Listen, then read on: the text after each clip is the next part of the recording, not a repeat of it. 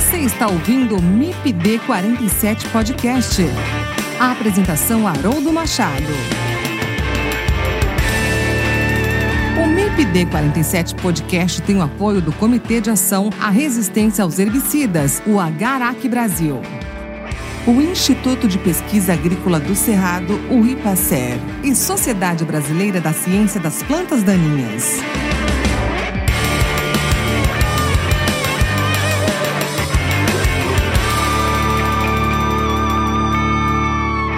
Olá, meus ouvintes, sejam todos muito bem-vindos a esse episódio do M I P de quarenta e sete Podcast. É sempre uma alegria muito grande estar aqui com vocês a cada novo episódio, e esse episódio é um episódio especial, porque nesse episódio estamos comemorando o nosso centésimo episódio no ar. Foi um, um desafio muito grande iniciar esse podcast, isso lá em dois mil e dezenove ainda, e quando a gente iniciou, na verdade, a gente não tinha essa noção que iríamos chegar tão longe e queríamos atingir uma abrangência tão grande, né, com esse assunto que são as plantas daninhas, tá? Então, fico muito feliz em estar aqui hoje comemorando com vocês esse centésimo episódio. E nós não teríamos chegado até aqui se não fosse vocês, os nossos ouvintes, que têm uma interação muito legal com a gente, que dá um feedback muito positivo, que nos mandam mensagens de apoio, de incentivo,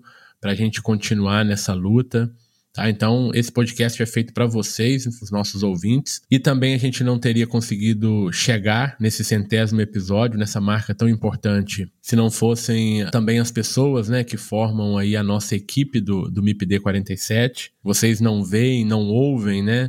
Os nossos estudantes que estão aqui por trás também nos ajudando nessa empreitada. E aí aqui eu agradeço a Monique, ao Jonathan, né, que já estiveram aqui nos ajudando, e hoje a Monique na pós-graduação, o Jonathan fazendo seu estágio de final de curso, né, numa empresa, se dedicando lá à empresa. Muito obrigado, Monique e Jonathan. E também a Amanda e ao Lucas, né, que são dois estudantes de graduação do nosso grupo de pesquisa aqui e que nos apoiam também por detrás aqui do microfone, né? Obrigado, Amanda. Obrigado ao Lucas. E também é, não posso deixar de agradecer a todos os entrevistados que passaram por aqui. Foram mais de sessenta e uma instituições representadas aqui no podcast, no M I P D quarenta e sete. Essas instituições representadas aqui pelos seus componentes técnicos, né, do, do quadro técnico das instituições. Então, são universidades, empresas de pesquisas, empresas de extensão, enfim, indústria, né, pessoal da indústria, representando a indústria, representando aí a, a, a extensão rural. É muito bacana todo esse engajamento aí do, do, dos entrevistados, né? Na verdade, o programa, ele também é, é feito e ele existe por causa dos entrevistados, então nunca tive uma recusa, né, de alguém que não quisesse participar do podcast. Então, todas as pessoas que eu convidei para estarem aqui se dedicaram muito e fizeram acontecer, trazendo o máximo aqui de, de conteúdo, de informação, de uma forma bem legal. Já gravamos podcast às cinco da manhã, seis da manhã, oito da noite, dez da noite, e, e sempre nesses horários, né, quem se dispôs a estar aqui fez um trabalho fenomenal. Então, muito obrigado a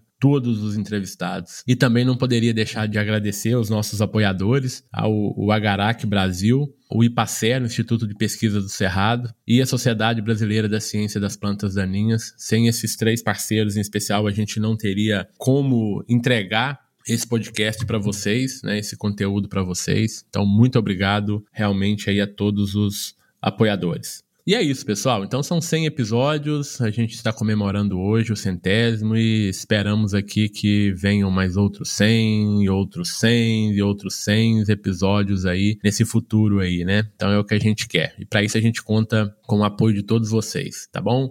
Então, podem interagir com a gente, entra lá no Instagram, arroba M I P D quarenta e sete podcast, pode mandar direct, mandar mensagem, compartilha aí com os ouvintes, com seus amigos, colegas, produtores, técnicos, extensionistas, estudantes, né? Compartilha o podcast, faça esse podcast chegar a mais pessoas, que assim a gente consegue ainda ter mais força, né, para produzir e divulgar essa área que é tão importante para o nosso agronegócio. E no episódio de hoje, pessoal, apesar de ser um episódio comemorativo, né, centésimo episódio do M I P D quarenta e sete, o assunto não é um assunto muito agradável. No episódio de hoje eu vou conversar com o pesquisador da Embrapa Soja, o doutor Fernando Adegas. Nós vamos falar sobre o mais novo relato de resistência de plantas daninhas a herbicidas no Brasil. Nesse caso, a planta daninha Bidens pilosa, também conhecida como picão-preto, e o herbicida em questão é o glifosato. No Paraguai, populações de Bidens subalternas resistentes ao glifosato foram reportadas no ano de dois mil e dezoito. E no Brasil, já imaginávamos que seria questão de tempo a presença dessas populações ou de populações com as mesmas características, ou seja, populações resistentes ao glifosato aqui no Brasil. Infelizmente, esse ano o caso foi reportado no Brasil. Então, o pesquisador Fernando Adegas ele liderou um grupo que conduziu pesquisas e efetivou esse reporte, né, do caso de resistência aí, atendendo todos os pressupostos científicos para a divulgação do resultado. É mais um desafio que está posto aí aos produtores, aos técnicos, aos pesquisadores brasileiros. Alternativas de manejo dessas populações em diferentes sistemas precisam ser testados e validados para mitigação dos efeitos negativos que a presença dessa planta daninha na área pode causar. Então soma-se aí agora a buva, soma-se aí ao amargoso, soma-se aí a outras espécies importantes, né, com resistência a glifosato, e isso vem então trazendo cada vez desafios maiores aí e cada vez mais conhecimento técnico sendo exigido dos profissionais que atuam em condições aí de campo, de pesquisa ou de extensão. E aí, se interessou em saber um pouco mais sobre esse relato de resistência de Bidens subalternas ou picão-preto ao glifosato e como realizar o manejo inteligente dessa espécie? Fique com a gente e ouça esse episódio do M I P de quarenta e sete Podcast. Olá, Adegas, muito bem, boa tarde, boa noite, seja muito bem-vindo ao M I P de quarenta e sete Podcast, tudo bem? Tudo ótimo, Haroldo, obrigado pelo convite, é realmente boa tarde, boa noite, está começando a noite aqui num dia quente, um dia muito bom para a gente ter esse bate-papo, vamos lá, vamos conversar um pouquinho, prazer, muito obrigado pelo convite. Ok, Fernando, eu que agradeço, né? A hora eu vou te chamar de Fernando, Fernando Adegas, a hora de Adegas, mas uh, todo mundo vai entender, né, né, Adegas? Vamos lá. Tá válido, tá válido, qualquer um tá... Tá valendo, né? Tá chamando. Perfeito. Ô, Adegas, eu que agradeço muito a sua disponibilidade para vir conversar com a gente aqui no M I P de quarenta e sete Podcast, né? A gente sabe aí da correria do dia a dia e, às vezes, quem está nos ouvindo agora não está é, ouvindo ali na, durante o trabalho, né? Durante o dia, mas não sabe que a gente está gravando esse episódio aqui numa sexta-feira à noite, né? Depois de uma semana corrida de, de trabalho, né? Então, muito obrigado aí por, por aceitar esse convite. É, foi uma semana proveitosa, está sendo uma... aproveitar um pouco agora esse, essa semana sexta-feira também para a gente ter esse bate-papo mais descontraído, mas um assunto importante, né, Haroldo? Então, okay. De novo, vai ser bem bacana. Ok. Adegas, é, nós vamos conversar aqui hoje um pouquinho, né, sobre, infelizmente, sobre mais um relato, né, sobre mais uma espécie aí com, com biótipos identificados aí com resistência ao glifosato, né, e você liderou esse grupo de trabalho aí que fez esse relato, né, que conduziu aí as pesquisas. E eu me lembro, Adegas, que em dois mil e dezenove, dois mil e vinte, eu conversei aqui no episódio quarenta e dois. E olha só, antes disso, né, a gente está marcando aqui é, números redondos, hein? Esse é o centésimo episódio do M I P D quarenta e sete. Você está comigo aqui nesse episódio, mais um motivo aí para comemorações. É uma marca bem, bem importante. E lá no episódio quarenta e dois, Adegas, eu conversei com o Rafael Mendes, que foi orientado do professor Ruben, né, que trabalhou com, com Bidens na, na tese dele. E lá a gente já comentou sobre o problema do Bidens, né, resistente a glifosato, que tinha sido re- relatado no Paraguai. Então o tema do episódio foi até Bidens, o perigo mora ao lado, fazendo uma referência aí ao nosso vizinho Paraguai. E ele chegou, e naquela ocasião a gente, eu até perguntei, né, é, quanto tempo ele, ele achava que essa espécie, né, iria apresentar também esse problema da resistência aqui no Brasil, né, e o horizonte, ele foi um horizonte relativamente curto, né, e realmente chegou, né, o problema chegou aqui ao Brasil, ou se estabeleceu aqui no Brasil, né? E então eu queria conversar com você sobre isso, né? Sobre essa espécie, sobre esse relato de resistência de Bidens subalternas aí ao glifosato. Mas antes disso, Adegas, eu queria, para a gente entender melhor, né, essa espécie, entender melhor aí o gênero, né, a família, vamos fazer uma... uma revisão aí para os nossos ouvintes que não está muito familiarizado com essas espécies, principalmente as duas espécies, né?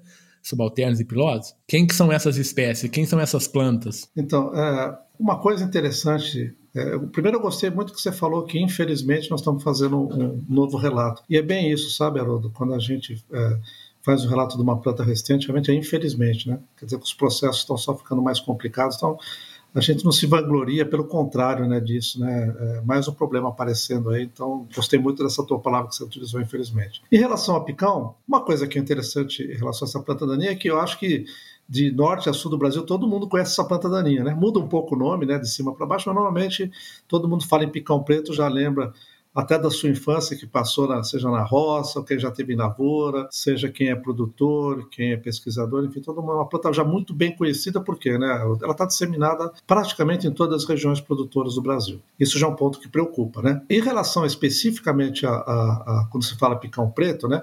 A gente normalmente fala, picão preto é toda aquela, aquela planta que tem aquela, aquele bastonetezinho que eu passo na calça, gruda ali, quando é que tem algodão é difícil de colher, enfim. Mas a gente tem que lembrar que, na verdade, são duas espécies que nós temos, basicamente, né? É no Brasil e principalmente na América do Sul, de picão preto, né? O gênero dele é Bidens, né? Então, a, a, e, e as duas espécies são Bidens pilosa, que engraçado, sabe, Haroldo, era nos nossos trabalhos antigos, né, e trabalhos de controle químico, de estudo de espécies, basicamente só era relatado Bidens pilosa, né, no Brasil. E ela realmente era predominante, eu acredito que era, né? E hoje a gente tem visto, Haroldo, só para você ter uma ideia, de cada cem populações que a gente pega, faz uma coleta de monitoramento, seja no M S, Goiás e Paraná, essa região mais Cerrado Baixo e entrando no sul do Brasil, mais de oitenta e cinco por cento é subalternas, né? E os últimos anos tem aumentado muito. Então, assim, são essas duas espécies, né?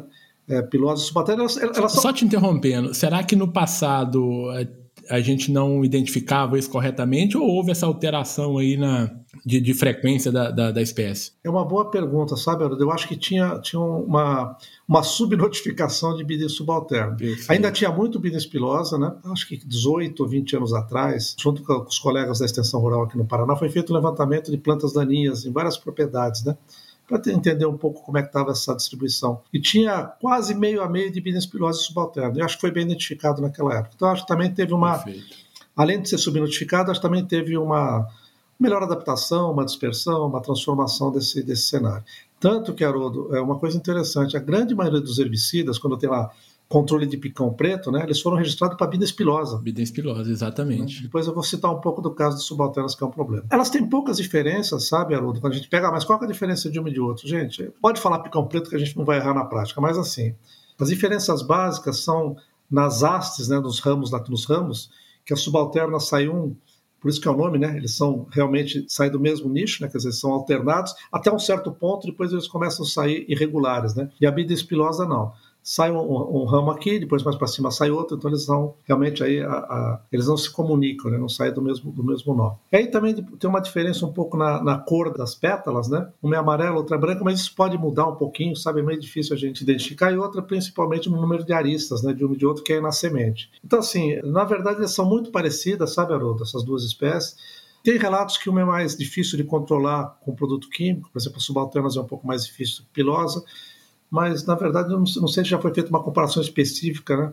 Com populações colocando uma ao lado da outra. Perfeito. É difícil a gente fazer um trabalho desse tipo. Perfeito. Então, assim, tem duas espécies, eu acho que os nossos relatos, nós precisamos identificar a espécie, e, e hoje o que predomina é subalternas, viu, Haroldo? No, no, pelo menos na, na grande parte do Brasil é subalternas. Né? Perfeito. Ô, ô Adegas, e existe algum estudo, ou existem estudos aí é, comparando, por exemplo, a habilidade competitiva dessas duas espécies? Ou, como você falou, a gente já generaliza que é tudo picão preto e considera que os efeitos ali são muito semelhantes? Para fazer esse relato, Haroldo, eu fui atrás uh, de uma literatura até para estudar um pouco isso, sabe? Eu não achei nada muito consistente. Pode até ter, pessoal, pode ser um erro, até precisa procurar um pouco mais. Tem relatos falando do controle que é um pouco mais difícil das subalternas do que a pilosa, controle químico, né? Mas também não está especificando se é um herbicida específico, foi uma coisa generalizada, sabe? Então, assim, eu, eu acho que precisa dar uma busca maior, Haroldo, mas eu não sei, porque até, até se está tendo essa transformação, né, da população aumentando o Bidens subalterno em relação à pilosa, provavelmente ela tem um, um ganho aí, né, competitivo em relação à pilosa. Né? Um ganho evolutivo aí, né? É, um meio um evolutivo. ganho evolutivo. Acho Perfeito. Que é um bom ponto para a gente dar uma... Uh, estudar é, um pouco, uma coisa interessante. Startar aí alguma, é. algumas coisas aí. Mas, mas só para aproveitar um pouco aquilo que você começou também, que foi interessante, né, Haroldo, dos...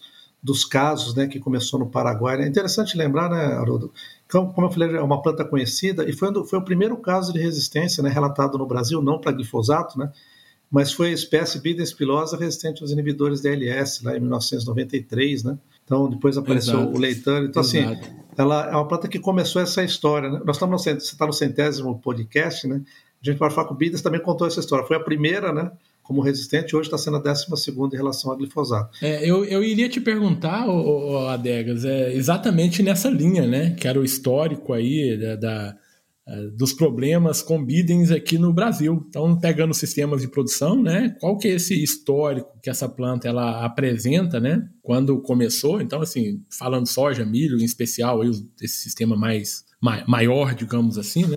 Como eu estava comentando, né, Haroldo, Bidens é uma planta que se adaptou bem da latitude lá do Rio Grande do Sul, né, bem sul até quase a nossa linha do Equador. Então ela está espalhada no Brasil inteiro. E, e como de cotiledônia, né, planta de folha larga, acho que junto com leiteiro, né, com a nossa euforbia heterófila, leiteira, amendoim bravo, enfim, foram as duas plantas predominantes nesses sistemas de produção de grãos, onde entrava soja, depois milho, depois o milho passou para milho segunda safra, né? Sistema de trigo, né? Porque o picão era interessante, era ele chega a dar cinco gerações por ano em alguns locais. Olha que potencial, né?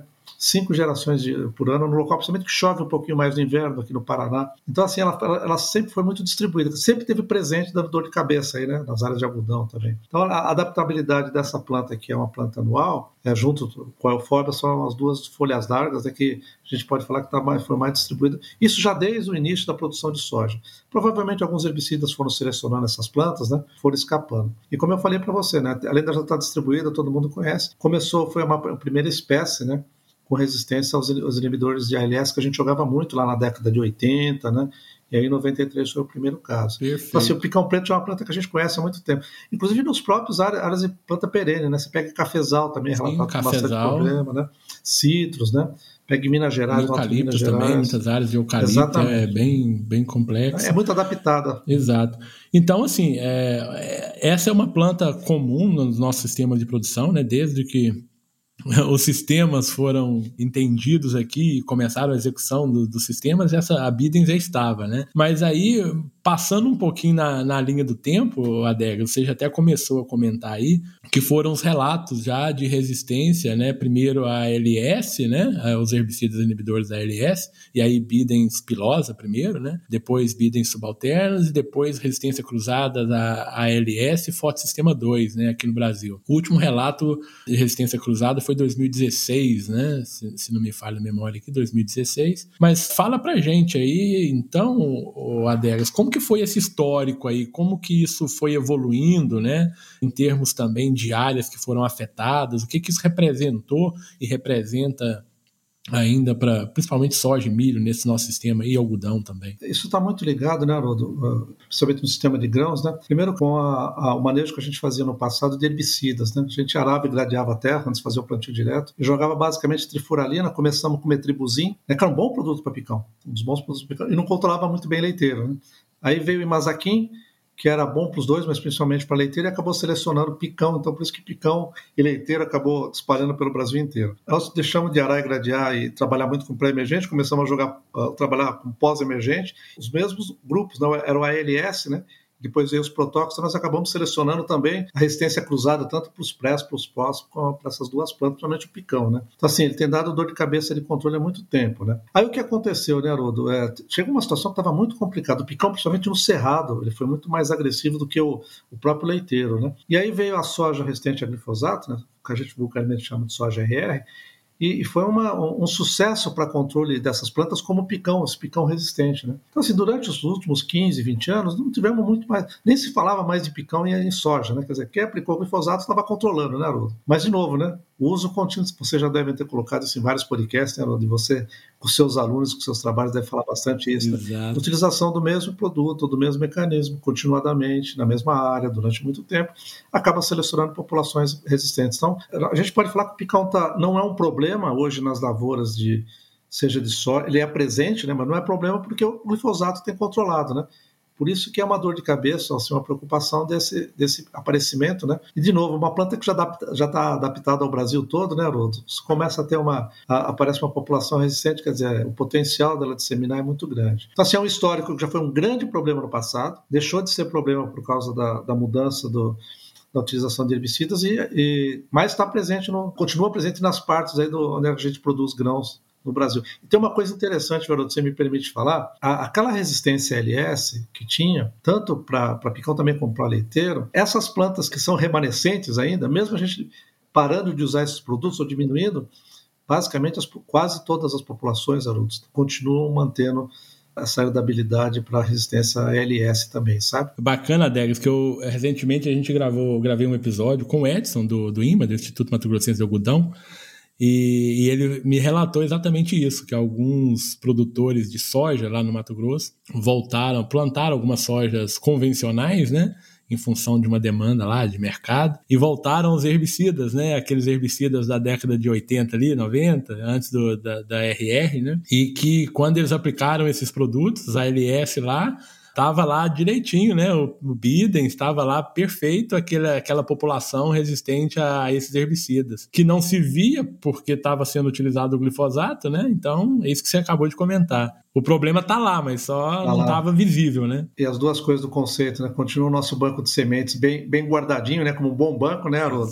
E as plantas que estão remanescendo, que por acaso estão conseguindo se multiplicar, elas estão herdando essa... essa característica, que é uma característica normalmente é positiva, né, para a resistência. Então é um problema que vem aumentando, né? É. É por isso que o picão, assim, chama um pouco a atenção, porque é uma planta já que está muito disseminada, a planta, né? Não essa resistência, né? Essa exato, resistência, mas, mas o potencial é grande, né, Haroldo? Ô, Adegas, e aí veio, né, ali em dois mil e dezenove, né, dezoito, que foi o relato que, que você também participou daquele relato, né, da resistência do Bidens ao glifosato, mas no Paraguai. E lá já acendeu aquela luzinha vermelha. Essa é uma história interessante, viu, Haroldo? História interessante. Conta pra gente, por favor. Esse caso foi o seguinte, esse caso a gente fazia, a Embrapa tinha um, principalmente Embrapa, outras, outras empresas também, nós tínhamos parcerias no Paraguai para produção de sementes, sabe? Os parceiros, então a gente ia muito ao Paraguai nos trabalhos. Então, na verdade, é, foi um, um agrônomo que trabalhou no Brasil, um paraguaio que trabalhou no Brasil, muito bom, ele se chama de Lopito, e ele falou, ah, Fernando, começou a, a sobrar picão, né? Nós fizemos o trabalho lá, porque aí tem um complicador, né? A gente não pode trazer semente do Paraguai para cá, né? E aí, assim, a gente fez alguns trabalhos junto com ele, mas ele falou, não tem estrutura. Então, na verdade, junto com o professor Ruben, né? Ruben é um... excelente professor, excelente pesquisador, parceiro, um ótimo amigo. Né? O Ruben já, já esteve aqui umas três vezes no podcast aqui com a gente. E a São Paulino também deve estar sofrendo, cuidado como é, eu. Ciclista e, igual a mim cicl... também. É, então, Haroldo, e aí nós, então nós desenvolvemos o trabalho, vimos a resistência, mas precisava de um parceiro lá, né, para relatar o caso, né, para ajudar. Então, na verdade, foi um trabalho... Até demorou para a gente publicar, porque tinha todas essas questões, e eu acho que é lógico, né, questões perfeito. De segurança, né, então não podia trazer para o Brasil. Mas começou ali, a gente começou a ver essa área a partir de dois mil e quinze, viu, Haroldo? quinze, dezesseis, né? E aí você colocou muito bem, qual que era o nosso medo, né? Gostei do nome do podcast do Rafael, né? O vizinho mora ao lado, né? O vizinho mora ao lado. Rafael é uma pessoa... O perigo mora ao é, lado. Perigo... Rafael é uma... Eu falo menino, né? Mas é uma pessoa... Sim, tá, hoje um vale pescador. Foi meu estagiário, né? Aqui no, na Embrapa, depois foi com o Ruben. Fez um belo trabalho com o picão, né? Ficou lá nos Estados Unidos, ajudou bastante, né?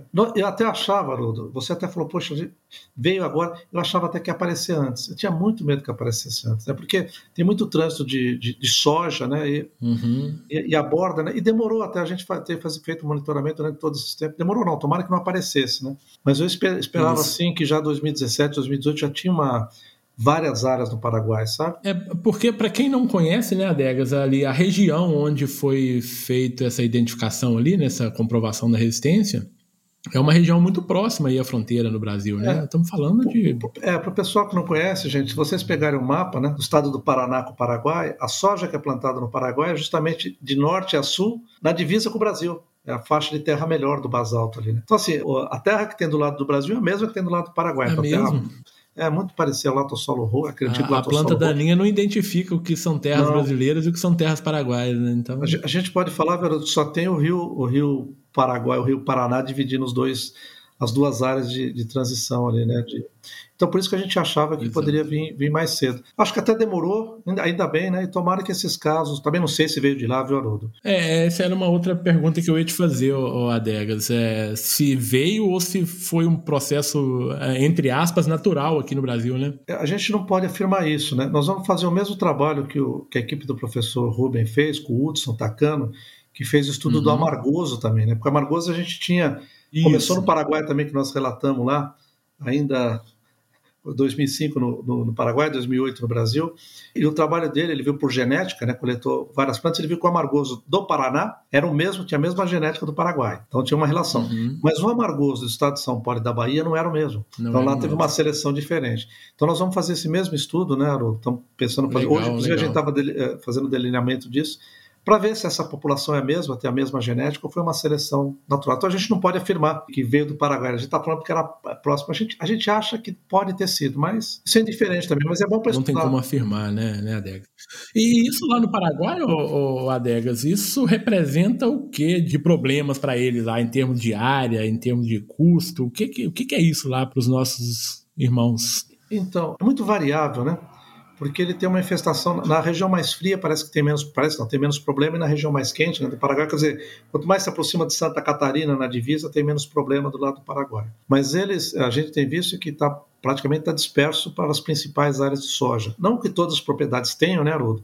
Mas você vê assim, ó, tem aqui, tem na outra região, então assim, todas as regiões têm algum foco, né, de problema. E aí a questão do, do, do picão é meio complicada porque você perde alternativas na pós-emergência, né? Não aplica glifosato, a L S não funciona, acaba sobrando aqueles protóxicos, né? Eu vou citar aqui dois ativos, a fomesafen e o lactofen, que era muito utilizado no passado, que tem as suas restrições em, em tamanho de planta, né? E começam a ser produtos mais caros, porque também você fazer duas, três aplicações. As pessoas têm falado que, por exemplo, no Paraguai, se uma, se uma área sem problema com picão custa cem, uma área com problema com picão, você vai gastar pelo menos quarenta por cento a mais. É mais ou menos esse, e pode chegar até um pouco mais, depende do manejo, se você utilizar. Então, assim, dá para falar que está espalhado em todos os cantos e, né? E de novo, né, Haroldo, lembra que eu falei, ele chega a dar cinco gerações por ano, né, em algumas situações. Então, você vai ter esse picão no milho também, né? E tem muito milho que usa só glifosato, então, assim, você vai ter que... Aí tem aquela... Manejo você... para essa espécie, né, Adegas, o manejo é muito fundamental, porque cinco gerações, se você não usa um residual, um herbicida com residual, exatamente. Se você não faz esse manejo no momento correto, o problema ele vai aumentar numa, numa proporção muito grande, numa velocidade muito rápida, né? E você comentou muito bem, né, Haroldo, que a, a, a ter resistência, já tem relato de resistência a fotossistema dois, né, que são principalmente as, as, as atrazinas que são aplicadas no milho em pós-emergência, né, então assim, que é o princípio, junto com o glifosato é o outro ativo que é muito utilizado, então você começa, o sistema todo, né, começa a ter complicação na soja, milho segunda safra, Exato. Algodão é um pouco mais diversificado, né, cereais de inverno você já tem uma diversificação, enfim, mas começa a complicar é. o sistema como um todo, né, Haroldo? Esse é o M I P de quarenta e sete Podcast. Apoio. Comitê de Ação à Resistência aos Herbicidas, Agarac Brasil, Instituto de Pesquisa Agrícola do Cerrado, I P A C E R e Sociedade Brasileira da Ciência das Plantas Daninhas.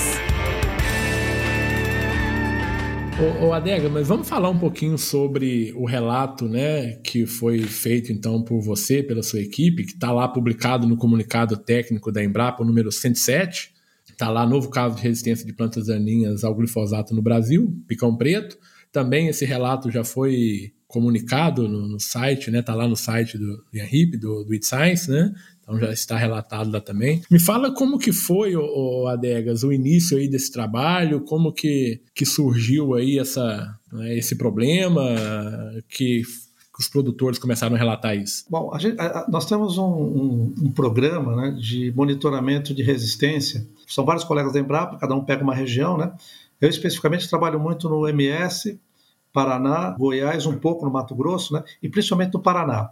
Então os colegas de cooperativa, principalmente cooperativa de pessoal de campo, Haroldo, quando tem alguma, alguma suspeita, sobrou uma planta tal, eles ou coletam semente ou já é, avisam, né, nos avisam para a gente ir até a área. E esse ano aconteceu, é, não só numa, numa propriedade, mas foram sete locais que começou a sobrar picão depois da aplicação de glifosato, né?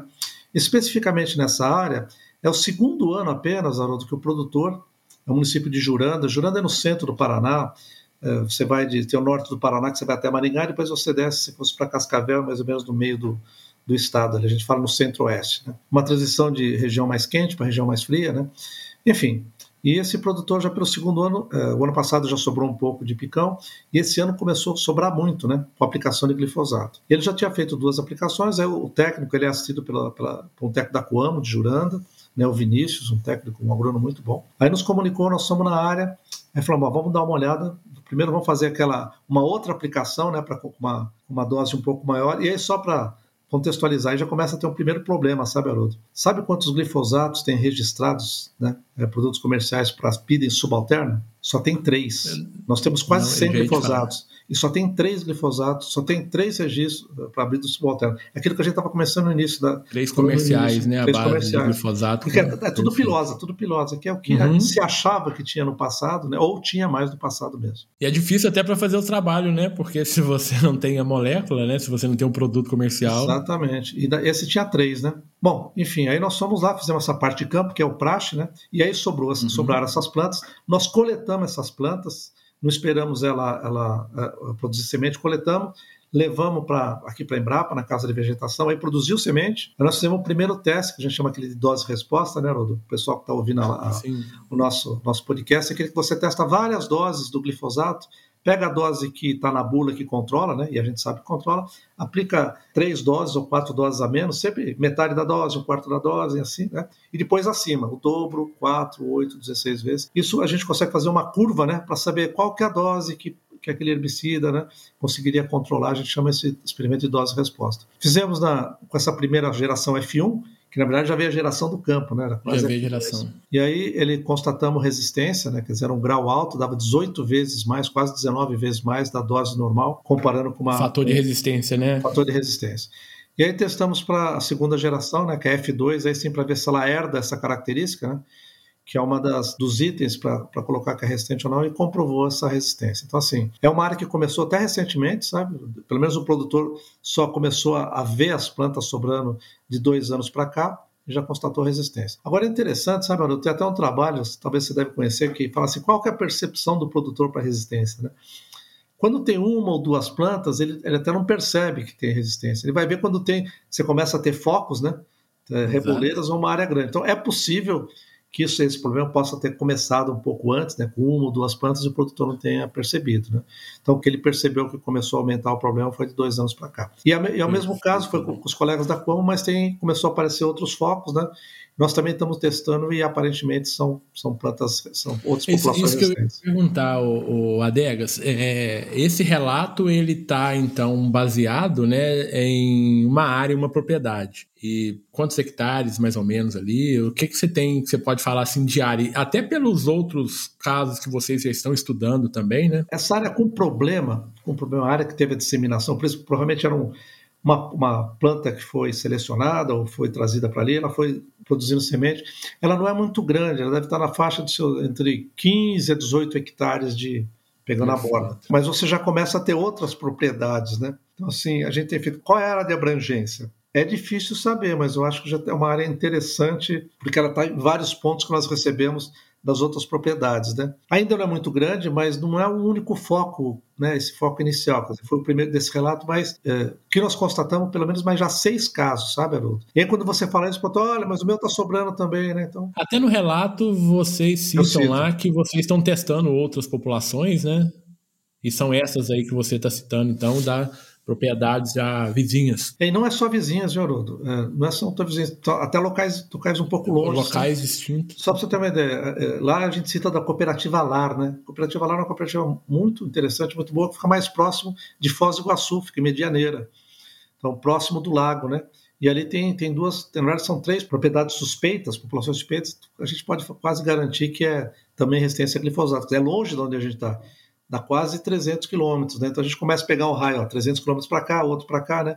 Já começa a ter uma área, pelo menos, de distribuição de alguns focos já grande. Por isso que tem chamado a atenção essa safra, sabe, Luto? E, e como que você tem visto a preocupação dos produtores, Adélio? Como que vocês estão se movimentando aí no Paraná? Como que tem sido aí esse... Porque, na verdade, o relato foi agora, mas, como você disse, esses trabalhos já estão sendo feitos há mais tempo, né? Então essa suspeita, ela já vem de mais tempo.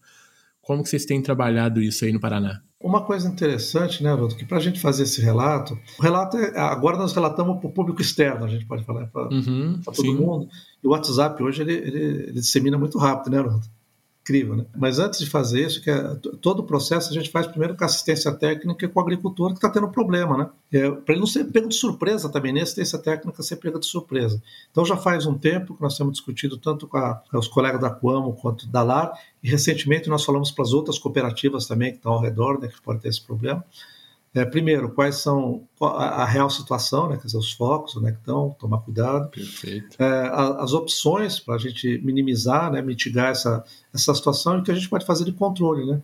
Principalmente estudos de controle químico, né, com pré, pós-emergente, dentro da soja, dentro do milho. Então, assim, antes de fazer esse relato, nós preparamos, né, junto com a assistência técnica, principalmente a Coamo e a L A R, depois comentamos com as outras cooperativas, para não ser pego de surpresa. Então, assim, tanto o produtor quanto a assistência técnica já está em mãos o que pode fazer para, primeiro, não deixar isso aumentar. Aqui nós temos uma característica, né, é, pequenos produtores e, e muita colheita de soja, principalmente, milho também, que são terciarizadas, né? Então tem muito trânsito de máquina, de colhedora, né?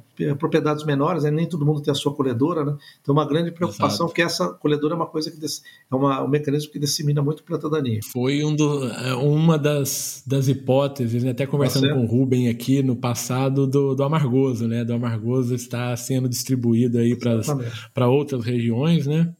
Em função desse fluxo de máquina que é intenso aí do Paraná para outras áreas de produção, né? Então acaba que esse cuidado ele precisa ser muito é. intensificado, né? Mas com resumindo para os colegas que estão ouvindo aí o podcast, assim, você, tudo, vocês estão sabendo agora, semana passada ficaram sabendo, mas esse assunto já estava sendo tratado tudo, tudo com, com assistência técnica para quando, quando todo mundo está sabendo, que isso sai para a gente falar para a mídia, né? A situação já está, não vou dizer controlada, mas já está bem discutido o que vai ser feito. Acho que esse é um processo muito interessante, porque acho que quem precisa primeiro tentar resolver o caso, né, com calma, né, discutir o caso, e depois a gente, a gente coloca para frente. Não adianta fazer um alarde sobre o tema, né? É preciso ter, ter calma, né, tratar o assunto com o devido cuidado, com o devido respeito que ele merece, né? Exatamente. E realmente é debruçar sobre o problema para poder resolver. E aí, o Adegas, já tem alguns estudos, imagino que talvez não tenha respostas, né? Mas vocês já estão começando estudos para tentar entender um pouco sobre os mecanismos de resistência, é, sobre, porque o mecanismo de resistência também pode dizer muito sobre, né, sobre o tamanho do problema, né? Sobre o que, que esse problema pode, como que ele pode aumentar ou não, né? Então, então nós estamos fazendo duas, duas etapas agora. Uma etapa agora é ver se nós temos resistência múltipla, né? Perfeito. Então, se tem resistência L S, fotossistema dois, auxínico, nós estamos fazendo uma bateria de teste, né? Estamos com isso na casa de vegetação e tem suspeita de ser resistente L S, né? Como falei, porque é o histórico, né? Na verdade, suspeita uhum. não, já quase certeza, nós estamos testando vários Eu L S. Ia te perguntar isso, você, é. não sem te comprometer, mas se você já tinha alguns resultados preliminares que... Sabe uma coisa também que acho que a gente precisa talvez mudar, ter um pouco de... um pouco mais de cautela, né? a gente, a gente, que eu digo, me coloco nisso, viu? A gente generaliza uhum. a L S, né? Ah, então é para uhum. todos. E, e entre os, os, os três principais grupos, tem quatro grupos, mas os três principais, pode ter diferença entre eles, né? Então a gente está testando agora os, os produtos variados dos três principais grupos de inibidores de L S, tanto em pré quanto uhum, pós-emergência. Mas, por exemplo, vou falar, para clorimuron, por exemplo, já mostrou que é resistente, né? Então, é, uhum. tem resistência múltipla, a L S, e aí a gente tem que ver se para todos os herbicidas não. O restante que nós testamos até agora não deu... Para fotossistema dois controlou, viu, Haroldo? Uma boa notícia, né? Ah, isso deixa uma, uma luzinha ali deixa acesa. Luz, ainda, né? Exatamente. Pelo menos nessas populações, né? E aí a segunda parte do trabalho é conhecer qual é o mecanismo de ação. É, isso a, a gente pode avançar até um certo ponto, seja na Embrapa aqui, ou seja com... o professor Ruben, nós estamos fazendo isso em parceria, né? Mas a gente tem algumas, algumas limitações em relação a, a instrumental para fazer isso, né? Acho que não falta capacidade, mas instrumental. Então nós estamos fazendo uma, fizemos uma parceria com, com o colega Caio Brunharo, que é professor lá da, da Penn State, né? da, da Universidade da Pensilvânia, para fazer Legal. os trabalhos lá.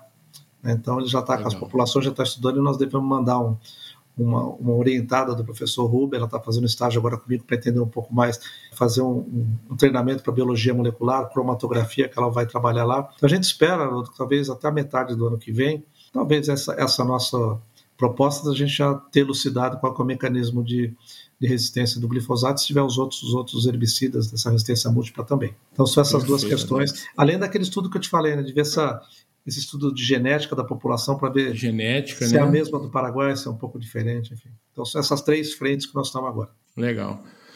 O, o Adegas, e lá na prática para o produtor, né, o que que isso vai se refletir em termos de impacto nele do manejo, né? E por enquanto ainda está bem localizado isso, mas é, caso, né, isso aumente aí, né, essas áreas com esses bióticos aí aumentem, o que que você imagina para a soja e para o milho em especial, né, em específico para essas duas culturas? A gente já tem um problema que é sério, né, de controle aí da, do amargoso, da buva, é, outras espécies que estão vindo aí, né? Você pega cravourana, você pega os amaran- amarantos, né, enfim. Mais uma aí resistente ao glifosato. Como que a gente fica? Ela é uma, ela é uma planta um pouquinho diferente agora do sistema do, do que a, essas outras que você citou, que são os principais problemas que nós temos nessa região onde apareceu o picão, né? Buva, capim amargoso, né? Porque essas plantas, elas são as plantas que, inclusive, já estão presentes antes da gente plantar soja, né? Então, a gente, ela, uma planta, a gente pode falar, tanto buva como capim amargoso foram plantas de entre-safra, né? Interessante, né, Haroldo? Nós selecionamos primeiro as plantas recentes de entre-safra. Leiteiro e picão, né? Não que o amargoso não nasça, nasce sim, né? Mas assim, elas são aquela, o amargoso, inclusive, é perene, então ele atravessa, por isso que ele fica na entre-safra. Mas buva é uma planta basicamente de entre-safra. Agora, leiteiro e picão não, né? Aí já é planta da cultura, assim como caruru. Então isso começa a modificar um pouco, nós sempre nós trabalhamos muito com a questão de resistência até agora na parte de dessecação pré-semeadura, né? E agora já começa a modificar principalmente o manejo para a cultura da soja, por exemplo, né? Então o que está acontecendo nessa primeira discussão que nós tivemos com o pessoal da assistência técnica? Bom, primeiro, nós vamos, resistente a glifosato, nós vamos ter que uh, rotacionar, associar ou, enfim, né? É parar um pouco de usar glifosato para usar produtos alternativos. Então vai começar a tendência a gente utilizar mais pré-emergentes nessas áreas, até pelo Ótimo. Sistema de, de, de emergência, né? E com, com, pré-emergente já vão, já vão ser mecanismos diferentes. Aí, se for resistente a L S, nós vamos ter para trabalhar talvez com protoques, com H P P D, algumas coisas assim, né? E, e tentar minimizar um pouco o controle em pós-emergência, porque o controle em pós nós temos poucas ferramentas, tirando o glifosato, né? Para o controle do picão. Então é basicamente assim, uma alteração no, no sistema de manejo. Ele vai tender a utilizar produtos residuais, complementando-os com outros produtos de pós-emergência que não seja o glifosato. E de novo, aquelas boas práticas, é cuidado com a colhedora, né, Haroldo? Se vê a planta ali, a gente fazer o roguing, né, fazer, tentar ter cobertura de solo, né, que ajuda muito, fazer cobertura verde. Fundamental, é, né? Palhada, palhada, né? Ali. A gente sempre insiste, né? O melhor herbicida que tem é, é palhada, né, para a gente cobrir o solo. Exato. Então, são algumas dessas práticas. Existe uma outra discussão, né, com essas novas tecnologias transgênicas, né, que as duas que estão vindo, as próximas, elas têm auxínicos, né, é, no uhum, sistema. E auxínico sim. é uma, uma, uma ferramenta química interessante para controlar a planta de folha larga, né. Então, também está se estudando se a possibilidade de associar, né, ou inserir essas futuras tecnologias para esse manejo desse picão. Então, são várias ferramentas aí que está se discutindo. A curto prazo vai ser a mudança de, de troca de, de produto, né, ou inserção de pré-emergente com outros mecanismos e tentar complementar com pós-emergente numa situação mais tranquila que não seja o glifosato. Basicamente isso. E depois, e no milho também tentar modificar um pouquinho. O fato é que o sistema ele vai ficando um pouquinho mais complexo, demandando aí um pouquinho mais de conhecimento do, do técnico responsável, né, dos técnicos que estão ali no campo, né, Adegas, porque... É o que a gente sempre fala, né? Os pré-emergentes, eles estão vo- voltaram, não estão voltando, são realidades, voltaram, mas é, precisa de conhecimento técnico, né? Mais aprofundado. É, essa, esse posicionamento aí, ele é muito importante, né? Então, como você bem já disse... É, vocês devem ter discutido muito isso nos outros podcasts, quando relacionava a planta daninha, né, Haroldo?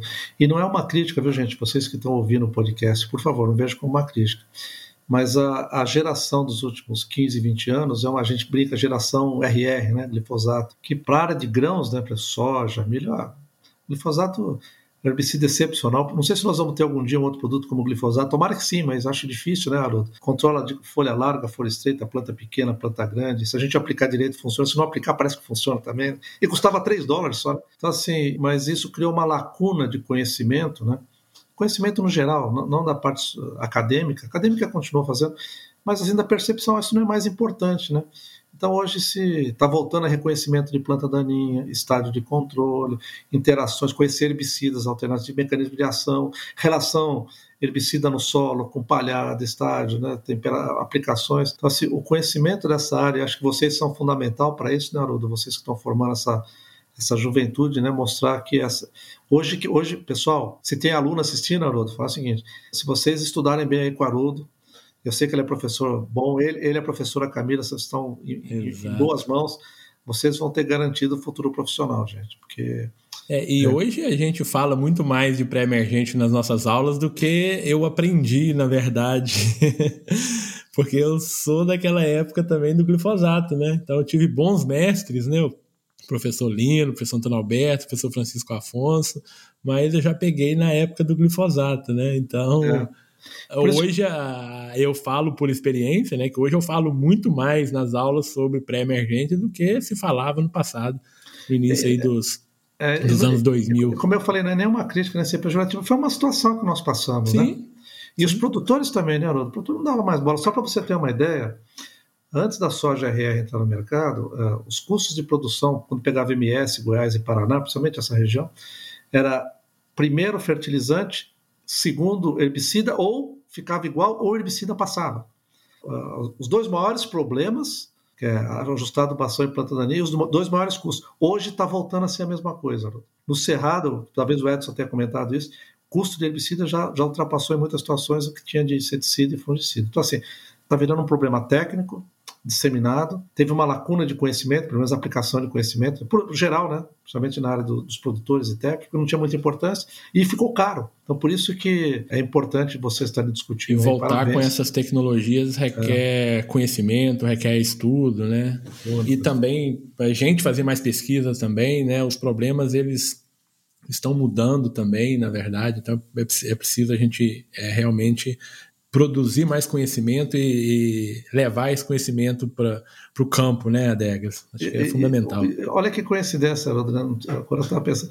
É, ontem eu estava trabalhando com, com os colegas da Coamo lá em Coronel Vivida. Coronel Vivida é o sul do Paraná. Tem outros problemas, região fria, Cravorana, Caruru. Tem problema para tudo quanto é lado, viu, e, e esse, esse, esse, o agrônomo que estava... Foi um dia de campo, um treinamento, ele foi formado aí na, na Rural. Olha. Chama Ezequiel, ótimo agrônomo. É, até falei como é que foi, ah, foi muito bom o tempo que eu fiquei lá na Rural, aprendi bastante, tá vendo? É, a gente tem conseguido colocar coisa bons boa. Profissionais aí no, no mercado aí.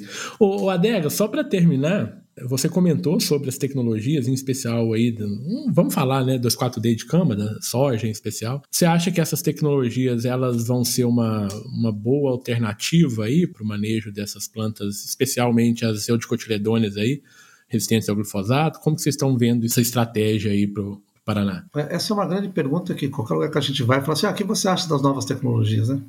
É, primeiro, a gente não é de achar, né? A gente tem que ver uhum. o que, como é que ela vai se encaixar, né, Haroldo? A pergunta é bem essa, né? Então, assim, é, primeiro, eu sempre comento que não vai ser mais aquele impacto que foi a utilização de glifosato, pelas características que eu já falei, né? Um produto que... ação total, aquela, aquela situação Sim. toda. São tecnologias que, basicamente, são mais direcionadas à folha larga, né? De cotiledôneas, né? É, então, elas podem ajudar nessas situações que nós temos, por exemplo, peça buva, amargoso, agora picão, leiteiro. Então, assim, elas vão, vão ajustar uma, algumas dentro da cultura da soja, outras na pré-semeadura, né? É, mas eu digo o seguinte, é, nenhuma dessas que estão chegando, elas vão funcionar sozinha e vão resolver sozinha. Essas vão ser aqueles bons conceitos de manejo que podem estar juntos com essas, nas situações específicas. Então, assim, de novo, né? É, evitar, evitar a entrada de plantas daninhas, cobertura de solo, manejo cultural, né, rotação de herbicida, utilizar pré, com pós-emergente, não só esses produtos. Exatamente. Então eu digo assim, eles vão, eles vão ser inseridos, talvez vão ter os seus nichos, coisas que podem ser mais importantes, menos importantes, porque diferente dos outros países, né, Rodolfo, nós temos problema de folha larga, nós temos muito problema de folha estreita também, né? Mas o nosso, Exato. O nosso país é abençoado para tudo, né? Então, de novo, acho que vão ter alguns nichos, vão ser colocados, mas não vão ser a solução única para tudo, isso eu tenho certeza. Então, assim, quem, quem for adotar vai ter que se ajustar em cada situação. O M I P D ainda continua sendo a melhor estratégia, né?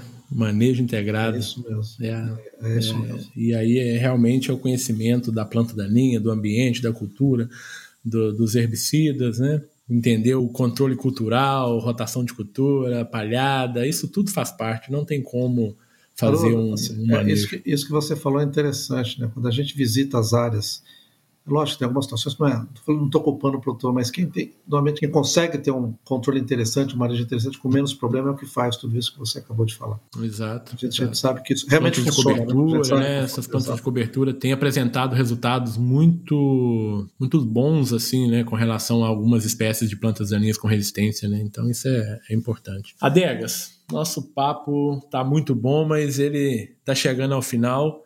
Quero imensamente aqui te agradecer por esse tempo aqui para a gente bater esse papo muito produtivo, muito importante. Então é um problema novo que, que surgiu, né? Já está aí, já é uma realidade e a gente precisa debater isso, a gente precisa levar essas informações para os produtores, para os alunos, para os futuros engenheiros agrônomos, né? Para os agrônomos que já estão no campo, né? Para é, já ficar com, né, a orelhinha em pé aí que possivelmente... Vai, daqui a pouco vai estar lidando com esse problema, né? Chegar em algumas áreas que o problema já está estabelecido, então é preciso realmente já saber o que, um caminho, né? Como direcionar aí a, a conversa, né? Então agradeço muito, muito obrigado e queria que você fizesse aí as suas considerações finais aí acerca do nosso, do nosso tema, da nossa conversa. Ah, primeiro, eu que quero agradecer, né? Esse, no M I P de quarenta e sete, nós estamos na, estou participando da centésima edição, né? Centésima, Adegas, você está sendo, né, aqui comigo, exatamente, estamos Não, comemorando é, é, é, aqui hoje. É um grande prazer, pô, primeiro a gente ter essa oportunidade de, de ter esse bate-papo e contar, pessoal, que assim, é, de novo, é, como o Haroldo começou falando, você começou falando no podcast, Haroldo, infelizmente nós estamos conversando sobre outras plantas daninhas resistentes. Não vai parar por aí, né, Haroldo? A gente sabe que a tendência apareceu. Não vai parar, a gente sabe disso. Mas é, tem como conviver, gente, tem como mitigar, tem como a gente evitar. E é, é muito isso, a gente tentar fazer as boas práticas. Os conceitos são antigos, de manejo integrado de plantas daninhas, mas eles vão permanecer. As práticas podem modificar dentro daquele conceito, mas nós vamos fazer... As coberturas são diferentes, o manejo químico pode, pode ter alteração, mecânico, mas vai, tudo isso vai funcionar. E é, é o dia a dia. A única, eu quero só terminar o seguinte: planta daninha voltou a ser importante, Haroldo, nos últimos cinco, dez anos. Né? Perfeito. Vai ser mais importante para frente. Então, para quem é produtor, tome cuidado com isso, esteja atento, vão buscar boas informações. Quem está como consultor, a mesma coisa, né? Vão ter que estudar bastante mais. E quem está aluno assim, se prepare, gente. É, levem a sério essa, como todas as outras cadeiras, mas essa parte também é importante. Profissional bem preparado, seja aluno hoje, consultor ou produtor, vai se sair bem com plantas daninhas. Só com conhecimento, depois da aplicação, nós vamos resolver isso, né, Haroldo? Mais uma vez, muito Perfeito. Obrigado e atenção de todo mundo. Espero que possa ter sido proveitoso. Quem está iniciando a safra, trabalhando a safra, né, Haroldo? Que tenha uma boa safra terminando e começando e que seja um ano abençoado para todos Exatamente. Nós. Exatamente. Tem recebido muito feedback aqui agora do pessoal que está ouvindo, né, os podcasts aí que fala sobre dessecação, que fala sobre pré-emergentes, já se preparando aí para a safra que está iniciando, né? Nós estamos aí no início de setembro, né? O povo já está querendo colocar soja no chão. Ô, Adegas, então quem quiser conhecer um pouco mais sobre esse trabalho, sobre esse relato, né, é, pode acessar o site da Embrapa, né? Tem uma circular, um comunicado técnico, né? O número cento e sete. Dá para baixar. Lá vocês descreveram lá com mais detalhes os passo a passos, né, do relato, né? Quem não sabe também tem um episódio nosso aqui, pode procurar lá, que a gente gravou com o pessoal da Agarac, que são os dez passos para relato de resistência, então tá lá também. E é isso. Novamente, muito obrigado. Obrigado, Adegas, um abraço. Eu que agradeço, um abraço para todos. Até uma próxima oportunidade para a gente conversar aqui sobre outros temas aqui, sobre resistência também, sobre outros temas, né? E a vocês, meus ouvintes, um abraço e até o próximo episódio do M I P de quarenta e sete Podcast. É isso aí, pessoal, e por hoje é só. E para encerrar, quero agradecer aqui aos patrocinadores do M I P de quarenta e sete Podcast, o Comitê de Ação à Resistência aos Herbicidas, o Agarac Brasil. Para vocês conhecerem um pouco mais sobre o Agarac Brasil, acessem o site w w w ponto agarac traço b r ponto org. Lá você vai encontrar conteúdo de qualidade sobre resistência de plantas daninhas a herbicidas. Agradecer também ao Instituto de Pesquisa Agrícola do Cerrado, o IPACER. Cultivando pesquisa, colhendo resultados. Conheça o IPACER. Acesse o site i p a c e r ponto com ponto b r. Agradecer também à Sociedade Brasileira da Ciência das Plantas Daninhas. Visite o site s b c p d ponto org e conheça um pouco mais sobre a Sociedade Brasileira da Ciência das Plantas Daninhas.